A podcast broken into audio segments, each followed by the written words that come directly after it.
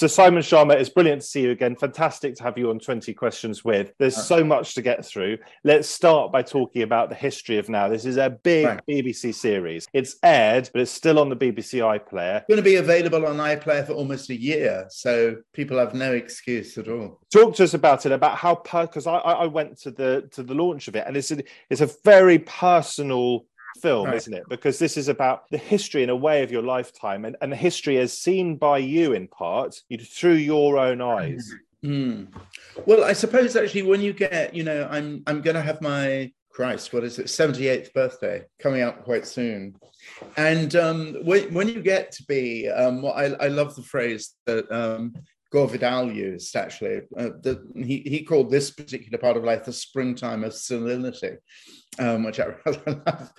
But when you get to be kind of that old, you're you're assailed immediately by a fear of not being able to say what really needs to be said at the moment in history. And also you know who's going to be brave enough to tell you when you've gone completely gaga or you actually can't put a sentence together? No one except possibly my wife you know. So so there is this sort of sense of which which you also have to correct of wanting to, you know, say something with, with a capital S, but you don't want it to be so pompous and so grandiose and, you know, a kind of televised last will and testament that is instantly ridiculous and the kind of musings of pompous old man, really.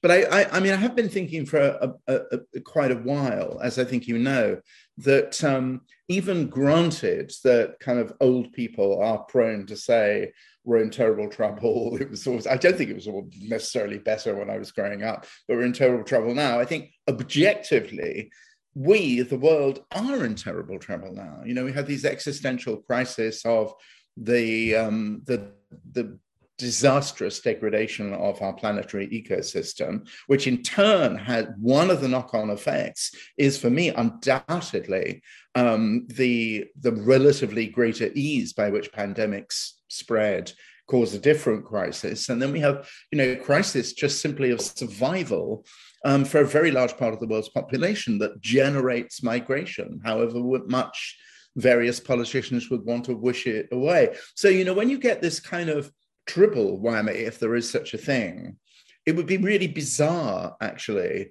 if, as a kind of working historian stiff, you looked in the opposite direction. So, how really to kind of grapple with those things and and yet make it, as I say, not sound like a kind of ominous sermon. So it kind of it and uh, the, the sense in which you know a lot of the crises we're in really were kind of birthed in the years after the war when we could deal with them. That kind of nudged my my brilliant colleagues at Oxford Films and in the BBC to say, well, why not map it against the many years of your life? But you know, easier said than done. The danger is of horrible narcissistic self-indulgence. You know, maybe I didn't escape it. Who knows? No, no, you did escape it. But how do you tell us how you tell the history of now, as compared, say, to the history of the French Revolution? One of the things for which you're most famous. Well, archive, you know, television and, mo- and movie archive uh, and still photography. I mean, um, you you don't have the trouble of um, don't have the problem of, th- of, thinking, well, what did Robespierre sound like? You know, really. But so, I mean, in so, terms of perspective, in terms of perspective, because you are telling the history, okay, of the last however well, many decades. No, you, raise but... a, you raise a very good map-like problem, actually, because when I did write the history of the French Revolution and Citizens there I actually wanted to almost will myself into the position of somebody rather apolitical who was caught up in the whirlwind of politics. So actually, I did almost, I mean, I used to dream that, you know, wake up in the middle of the night and wonder, where is my wig and my horse? you know it's exactly true. And um, so you do it's a sort of silly psycho game you play with yourself but i did you know a very great historian philosopher called h.g collingwood in oxford in the 1930s talked about history historical writing as a form of reenactment. Again you mustn't fall into the ridiculous delusion that you really know how people you know spoke cried, smelled, and so on.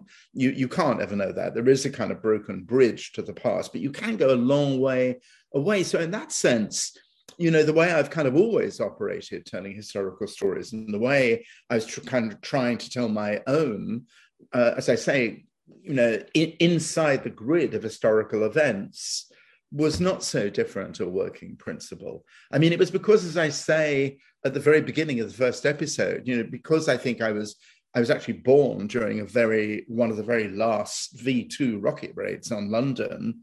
There was this extraordinary sense, and remember, as you can't possibly, the kind of sooty, broken, lung choking quality of what the smashed up city in East End was like when I was a child. Um, you know, you're already immediately kind of plugged into that that world and that time. So I wanted to try and get that across. What did telling the history of now teach you or remind you about your own life? What in the sort of the retelling of this story to yourself did you find out? Yeah, another very good question. I think I relived, you know, the the Cambridge Union scene with James Baldwin and William Buckley, whereas that's very good in the second film, very good case in point. What I relived was how passionately engaged in politics and you know historical ethics you might say without being again too too sententious we all were and we all were that way because around the late 1950s and it started with kind of culture in Britain, which I don't talk about. It, it, I have a mind one day to make a film about satire. It started with um, Beyond the Fringe, and it started with the establishment. It started with the kind of um, beginning of Private Eye and so on. There was this kind of cracking of the ice of um, British political deference in a really, really big way. So we all thought, really, that we ultimately, however hard the fights were going to be, we were basically on a highway to a better world wherever you looked. And, you know, much of the story of, of my own life onwards and the decades were followed were to say, you know that it didn't turn out the way we hoped and we wished but the kind of third position is right, it all has to be done again. So let's do it again. And how does that make you feel as someone who's you know, only a couple of years away, as you say, from turning 80? How yeah. does that make you feel that, that perhaps battles that you thought, if not well, had been won, were at least moving in the right direction? Have seemed to be resurfacing in quite ugly form in recent years. Do, do, how, how does that make you sort of sum things up to yourself? It's it's not just that we don't want to kind of necessarily die without knowing the answer, because there will never will be one answer, because the, the world we hope will go on for a very long time. But it's it's the idea that we might die, and any of us could be hit by a bus tomorrow. The idea that we might die with things edging in the wrong direction. Um, I, I'm uh, reconciled to that, really. Um, I, I, mean, it, another very good question. So, I mean, one's tempted to say, well, you know, thus it has always been kind of high-minded ideals hit a hit a blank wall. Um, I mean, if one remembers the kind of first 20 or 30 years after um, you know, after the end of the French Revolution and Napoleonic Wars. I mean, talk about a kind of monstrous overcorrection into the world of Metternich and a world of extreme reaction. That in turn birthed 1848, springtime of revolution, which in turn got kind of sat on. So, you know, if you're any kind of historian, this is this is not wholly a surprise. I think the extra little smidgen of upsetness, which I feel, is that the problems we have now are so existential above all, above all climate change and the loss of species and so on. On the other hand, I'm not a fatalist. You know me, I'm a sort of chronic, sort of glass half full person. There are certain issues I accept will never be resolved. In fact, seem further and further away from being resolved um, than ever. The biggest one for me, emotionally and personally, is Israel Palestine, which is becoming more and more tormented and torturous and so on. So, I mean, I remember a friend of mine a long time ago, 20, 30 years ago, maybe saying, Well, I think I'm, uh, and he's younger than me, said, I don't think I'm going to see a two state peaceful solution in my lifetime. I said, Yes, you will, you will, you will. Now, there's absolutely no question that I won't. I mean, I will check out before really knowing whether we have definitively been able to arrest climate change and you know throw this whole catastrophic propulsion into collective self-destruction in, into reverse I, I the, the, the, final thing to say about that is, of course, again, thus it has always been. I mean, the good news is that you know there's mass motivation among the young, and um, what was really very interesting about the midterm elections. To this is not quite as much of an outrageous digression, I hope, as it seems. The midterm elections in the United States, it's a record percentage of young voters. So the opposite, because whatever reason, a lot of it had to do with the overthrow of, of Roe versus Wade, which was a motivation not just of young women, but of all kinds of women of all ages and young men as well. And um, you know, that's that's will I die happy knowing that's the case? No, but I'll die happier you come down emphatically, of course, in the film against Putin, and you you come you you come down yeah. heavily heavily against Trump. Heavily, say again. I'm really laughing because, but there are people who are Putin enthusiasts in this country, in the United States. It's extraordinary. Sorry, go on. But more on. interestingly, you come down heavily against Trump, as I would. But yeah, how do we deal with the fact that. And, and this is still a tension and it, it's a tension in the way that news organizations perhaps cover it. How do we deal with the fact that trump and what he stands for which is against much of what you stand for is the creation of a democratic process? It's almost a contradiction in terms in my view. What's your view on that and how we address that well, it was dealt with rather brilliantly, and I must say, I, you know, I'm among uh, many, as it were, high-minded, wet-centrist liberals who who hadn't quite expected how catastrophically self-defeating the hardcore Trumpies would be during the midterms. You know, that was a big surprise, big surprise to everybody. So that you know, the issue always is, as it was for other authoritarian regimes, Italian fascists and Nazis and so on. The issue is always is um, through democratic means, can actually those who are enemies of democracy convert um, their hardcore minority or, you know, coercively make a democratic the democratic guardrails fall down. And so far touch wood that absolutely happened. There'll be 30% of the country who you know were uh, were Trump tomorrow to say the way forward for America is for every American to eat a disemboweled goat on Tuesdays and Fridays, we'll say, absolutely, we're heading for the goat herd. You know, that's just never going to change, really. But it doesn't matter, providing that we don't surrender to some sort of quasi military onslaught. That's what January 6th was about. And that's what, you know, someone who I admire enormously while hating every other principle she stands for. That's what Liz Cheney is about, really, and Adam Kinzinger and others. They did see fundamentally that there was a constitutional issue.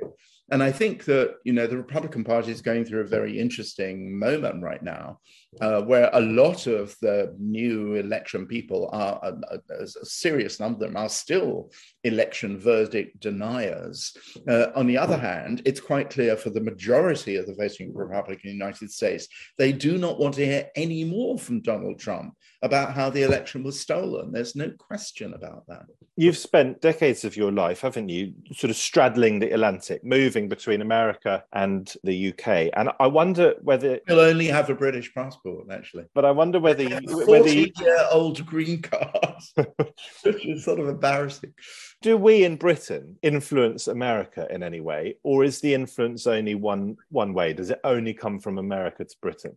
I actually think, unfortunately, and I wish it were otherwise in a way. Um, I, I think the I think your first version is true that that we don't really accept, you know, I mean the, the dispiriting thing um, and I should be very careful about this actually, because I, am thinking about television as one does.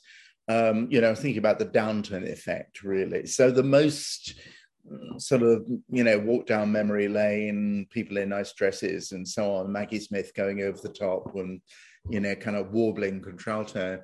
That, that, you know, eaten up by millions and millions of people because in a way it's sort of, it's the side of Britain which is unthreatening, really. I mean, I would love to see something like Spitting Image, which will never happen in American television.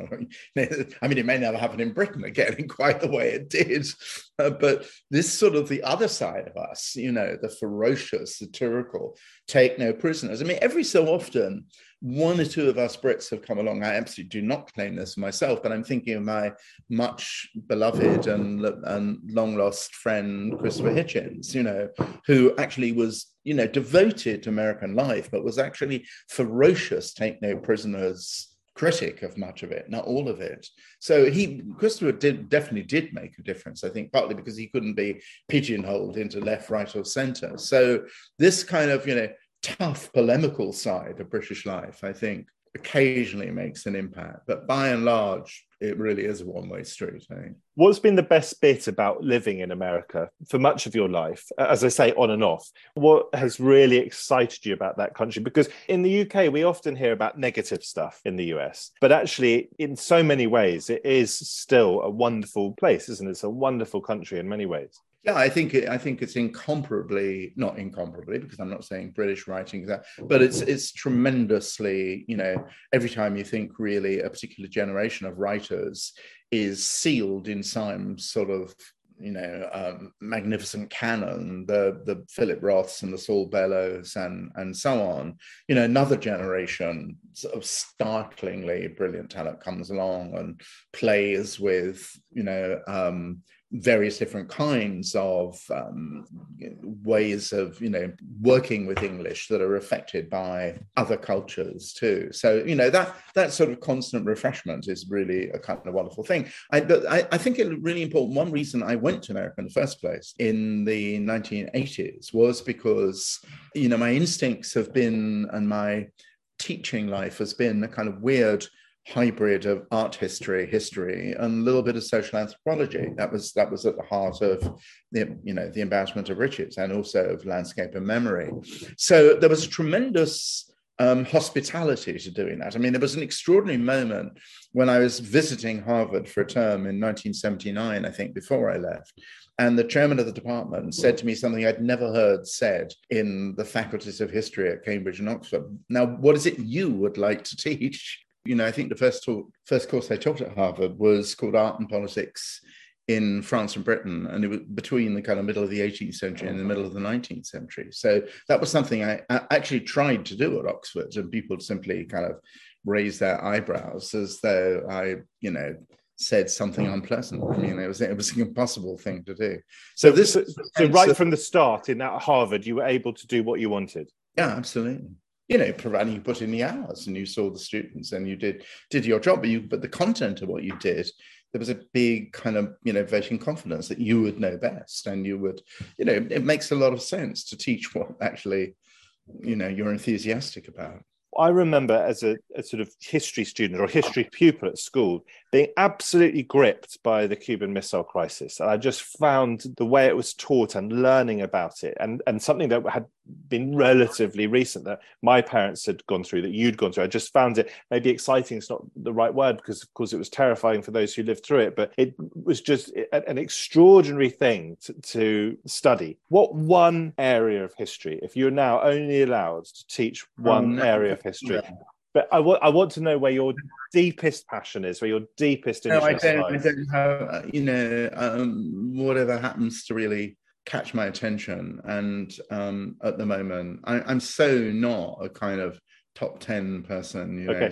know, I'm going to therefore not count that as a question. You could, your answer will be kept. So I asked you about the influence of America and Britain, which way around that was. What about the influence of the way you think about history on the way you think about today and the way that you think about today and the political environment today, the political issues of today, the way that might impact on you as a historian. Do you kind of feed, do, do, those interests in the past and in the present feed off each other in some sort of symbiotic way, make you a better historian, make you more, more of an informed observer or analyst of what's going on today? Well, I think I've always felt, I've never, you know, um, there's there's a long kind of debate in history about saying never. Uh, it was called when I was growing up intellectually in the 1960s called presentism, which has said the worst thing you can do is to project your own contemporary preoccupations onto the Reformation or something. I mean, I never quite, and I can understand the danger of that. Then history just becomes a kind of self-reflecting mirror, doesn't it? Um, and you want to respect the independent with us, the sort of alien world of the past, the past foreign country.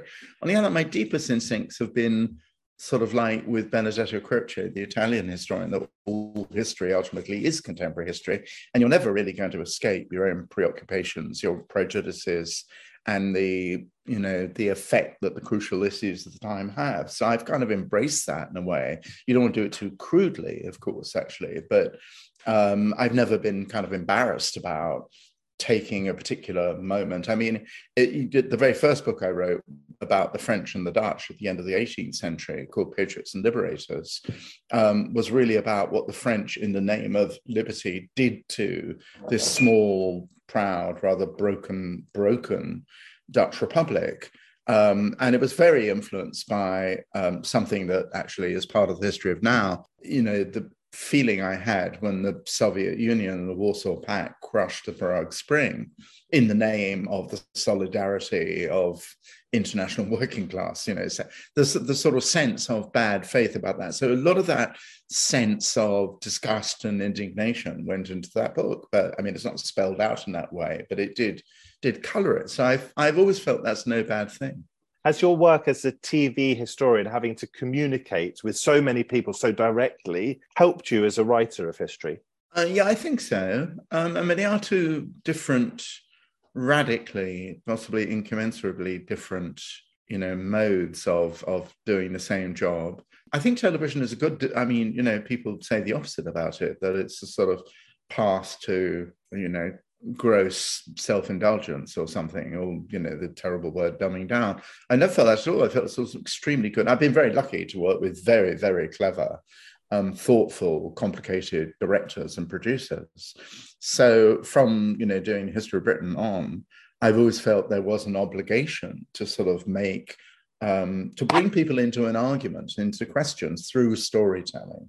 That is sort of what you do in writing, you know. It's, but there's all and there's technically and formally always a complication between uh, does the argument really drown the storytelling? Or does the storytelling make the argument too anecdotal and too much like kind of writing a novel? So those they're the same thing but it, it happens in a very compelling direct way on television.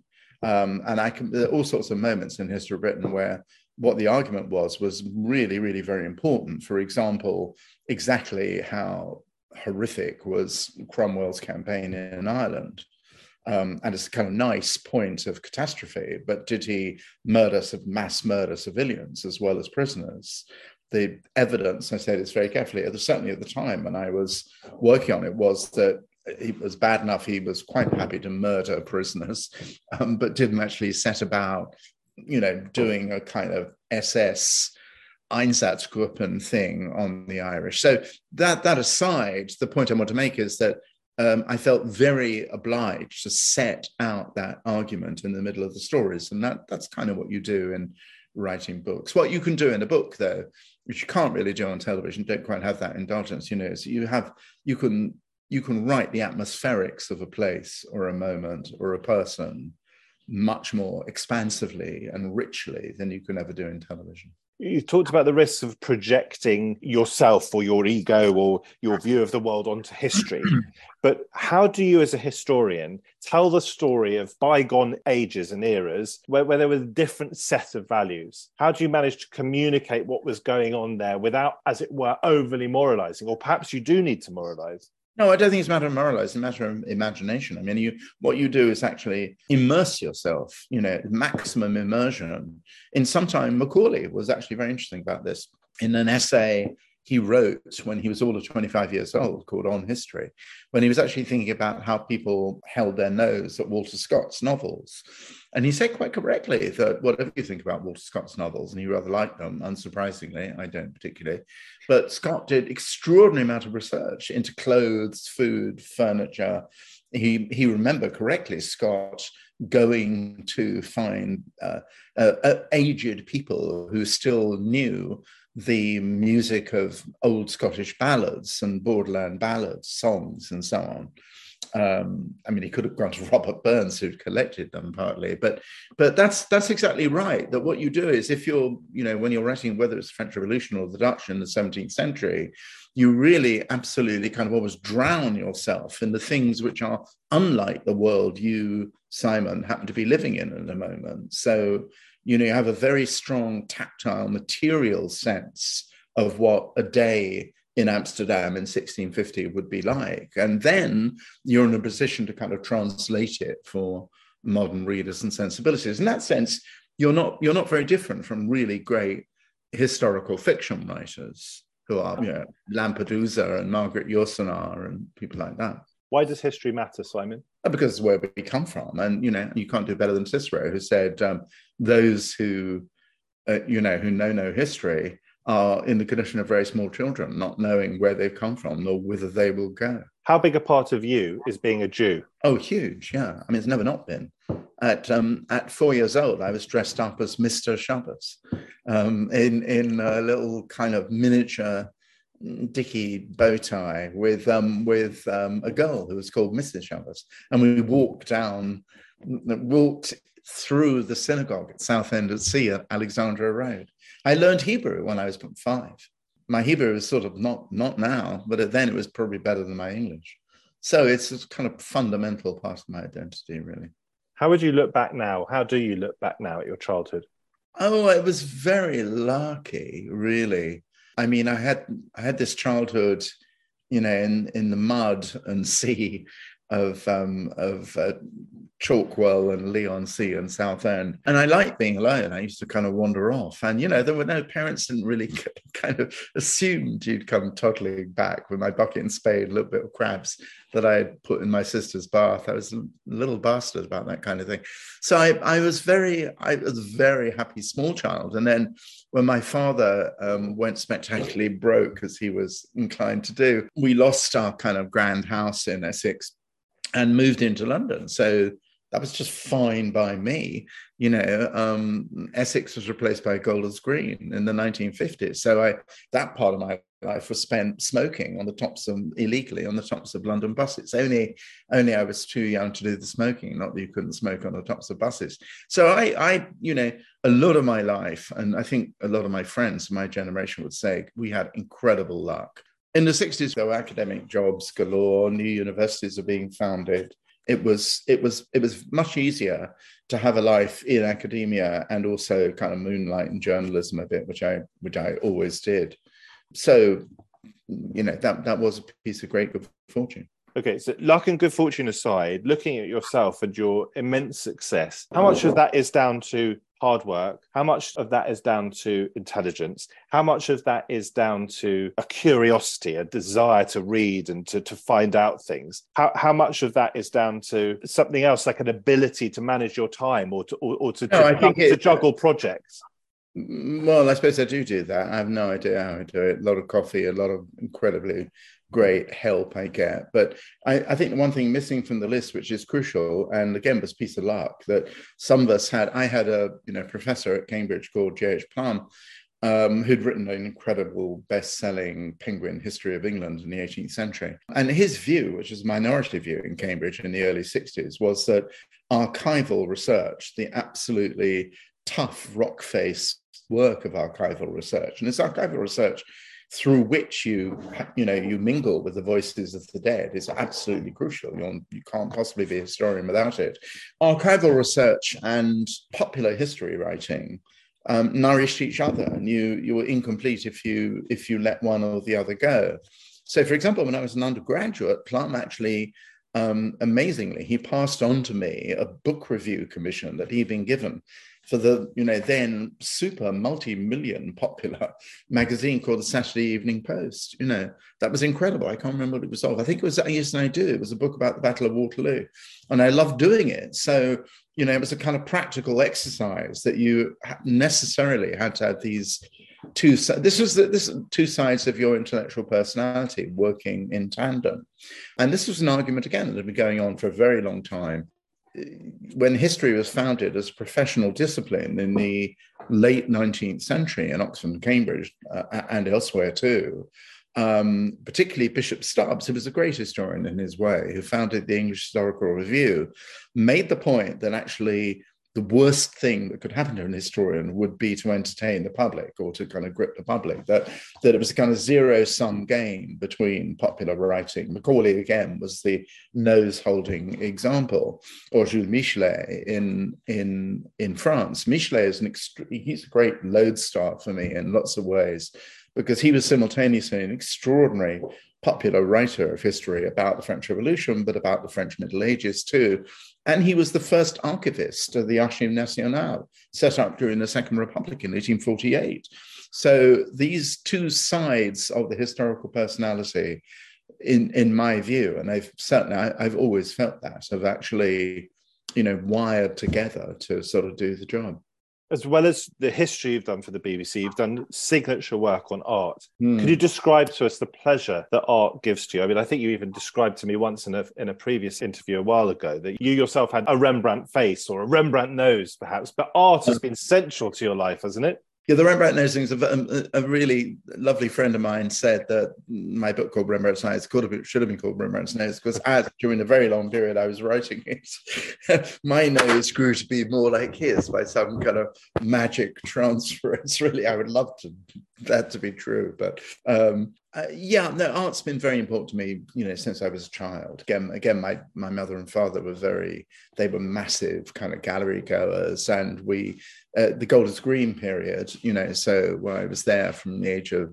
uh, eight or nine, I can't remember exactly when, um, but I do remember going to Kenwood and looking at that self portrait with my dad and just standing in front of it and you know, feeling this extraordinary self-interrogating energy. And um, art gives you another way of feeling alive, really, feeling what it's like to be human or being human in a landscape. You know, you get another pair of eyes, but they're not just eyes that optically see. It's a sort of route to extraordinary realms of understanding. So it's very profound business for me. And I was very lucky, you know, I was the art critic of the New Yorker for a few years, really, hired by by Tina Brown. And um, that was wonderful because I had really had to be a, you know, quick on my feet, kind of deliver copy to the New Yorker every single week for, and I got to choose which shows I covered, which was amazing. We've spoken about how perhaps politically the the, the and, and maybe socially dangerous echoes of the past are being witnessed now. Looking back over your life so far, what do you think are the really big, significant changes? I'm not going to say the most big because, of course, you're not top ten person as you said, but look at something like the internet. Look at the fact that that's enabling us to do what we're doing now. I'm in London, you're in New York, and it's been enabled many more important things than this interview to go ahead. What what are the most fundamental, do you think, changes that have happened in your lifetime? Oh boy. Well, that is certainly one of them. It's true. And I mean, again, to be rather parochial about it, I mean, I, um, just before we got to start speaking together, a whole bunch of archival material, um, which I am, uh, which I need to work on, was sent to me from very far away in an archive in Jerusalem, and um, that is an extraordinary thing, really. So you know, the internet has enabled really primary source research to happen. Again, I have mixed feelings about it. I'm rather romantic about. So that's why I'm going to Jerusalem. Actually, sort of hands-on immediate material con- connection with with letters and such like.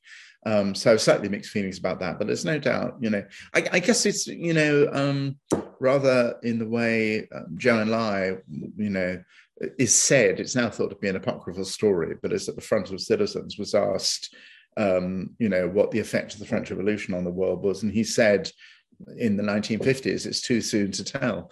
And I think that's probably true of the internet as well. But obviously, this is an in, enormous, all encompassing thing.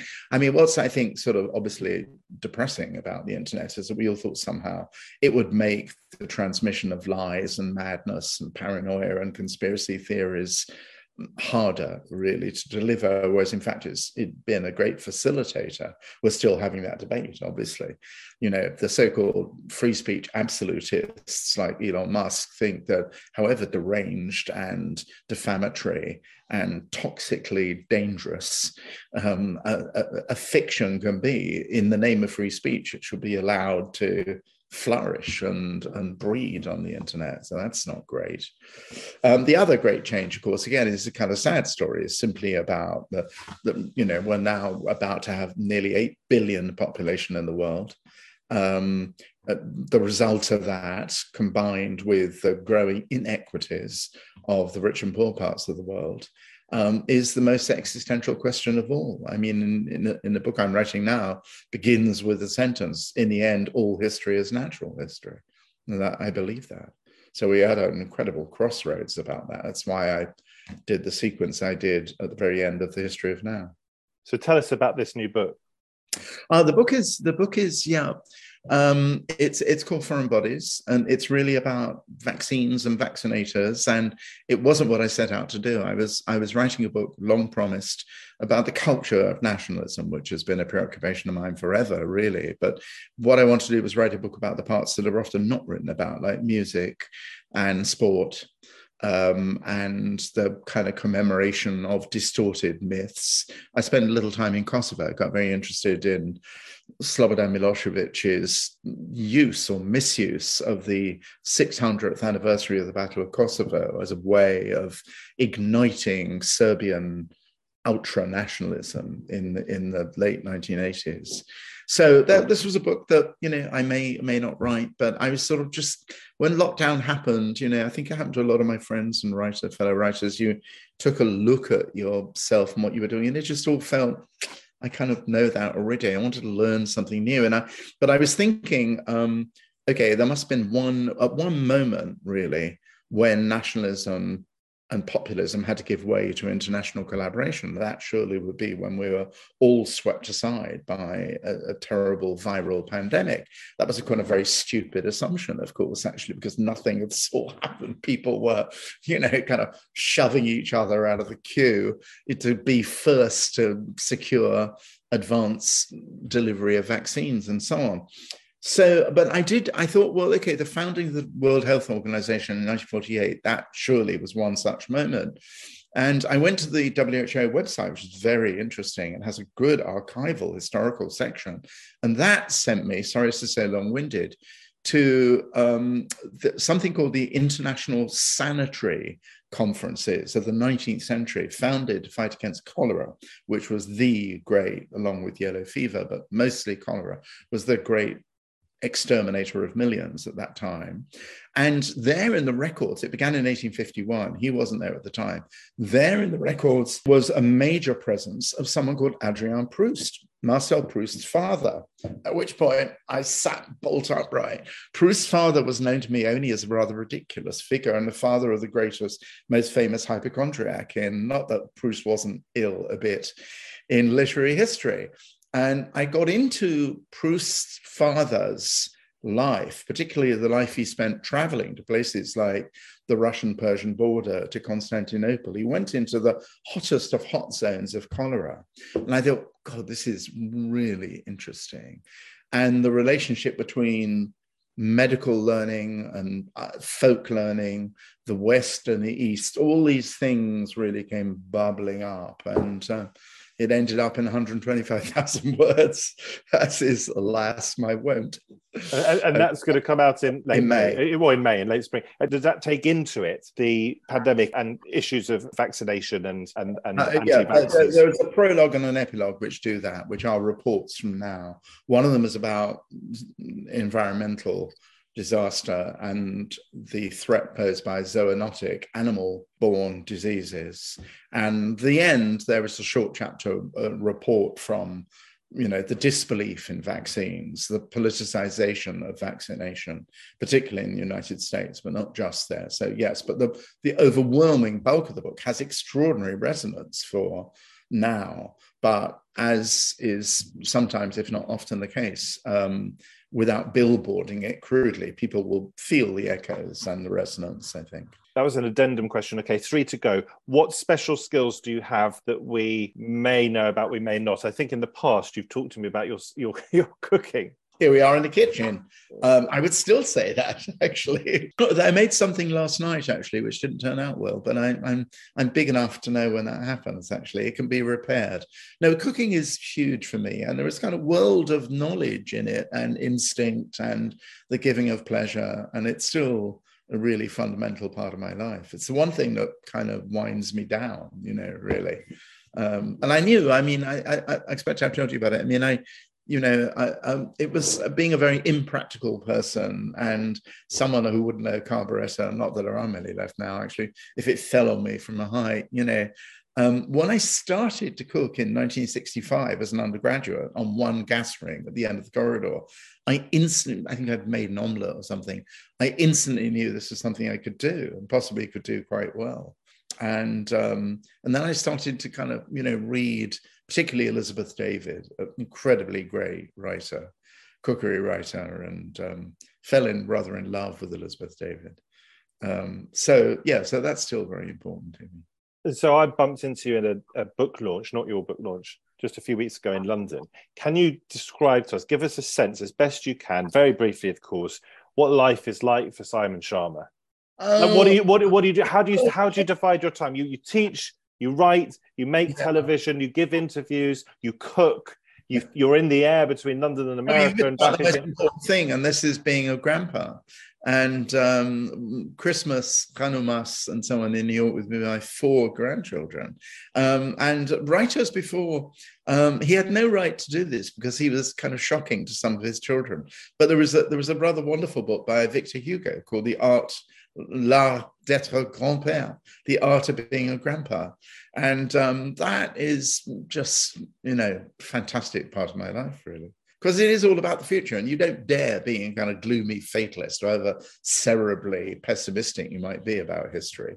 That's, you know, the rebirth of life to kind of celebrate. And um, the most important part of my life would be dancing the tango with my nine-year-old baby granddaughter around the, my daughter's kitchen. Well, hang on, you're not pessimistic about history, are you? No, I'm not. In the end, I don't know. I'm still. I may be a bit of a chump about that, but I, as, as, as we said earlier on, you know, with all the awful things that are happening and evidence of stupidity and ignorance and corruption and falsehood and so on, there's still an enormous amount of energized good that can be done and is being done by human beings final question. Uh, it's a risky final question because i don't really know much about what you how you might answer this but you mentioned earlier very briefly about sport and how that was going to fit into a book perhaps. But yeah. it's sports um, a big thing for you because it, it is weirdly i do get i swore when i came to america that i would never be interested in baseball. And i resisted going i was living in boston then teaching at harvard and i resisted going to Fenway Park, the Reds home of the Red Sox, until a good friend of mine, a colleague, who was this very oversized um, uh, historian, brilliant historian who'd grown up in Berlin as a Berlin Jew, um, insisted. And I thought, well, if he likes it, you know. And I remember going through this kind of rather dank, horrible smelling tunnel and out into a kind of illuminated fairyland, you know, of baseball. And I, I got very, and still am quite a kind of, I didn't go to baseball so much because the, neither of the local teams, the Yankees or the Mets, really. I mean, I did. I remember taking my son to the seventh game of the championship series in 2003, whichever it was, the Red Sox lost. And it was like Kristallnacht or something. Not quite the amount of horrible jeering at Boston supporters in Yankee Stadium was kind of traumatic. I do love football still. You know, my dad grew up around the corner from White Hart. I didn't grow up around the corner, but he was a young man around the corner from White Hart Lane. And so, you know, I'm a classic, hopeless Jewish, you know, doomed Jewish Spurs enthusiast. That will always and forever be part of part of my personality. My little son, who's only well, he's not even 13 weeks, but he's doomed to follow in those footsteps because his, mother, his his mother is a massive Spurs fan, so he's going to join. No, I'm a, United, I'm a United fan, but I may have to be oh, semi-converted right. for the sake of my son. Oh well, boy. Simon Schama, it's been an absolute delight, as it always is, to talk to you. Thank you so much for giving me 20 answers to my 20 questions.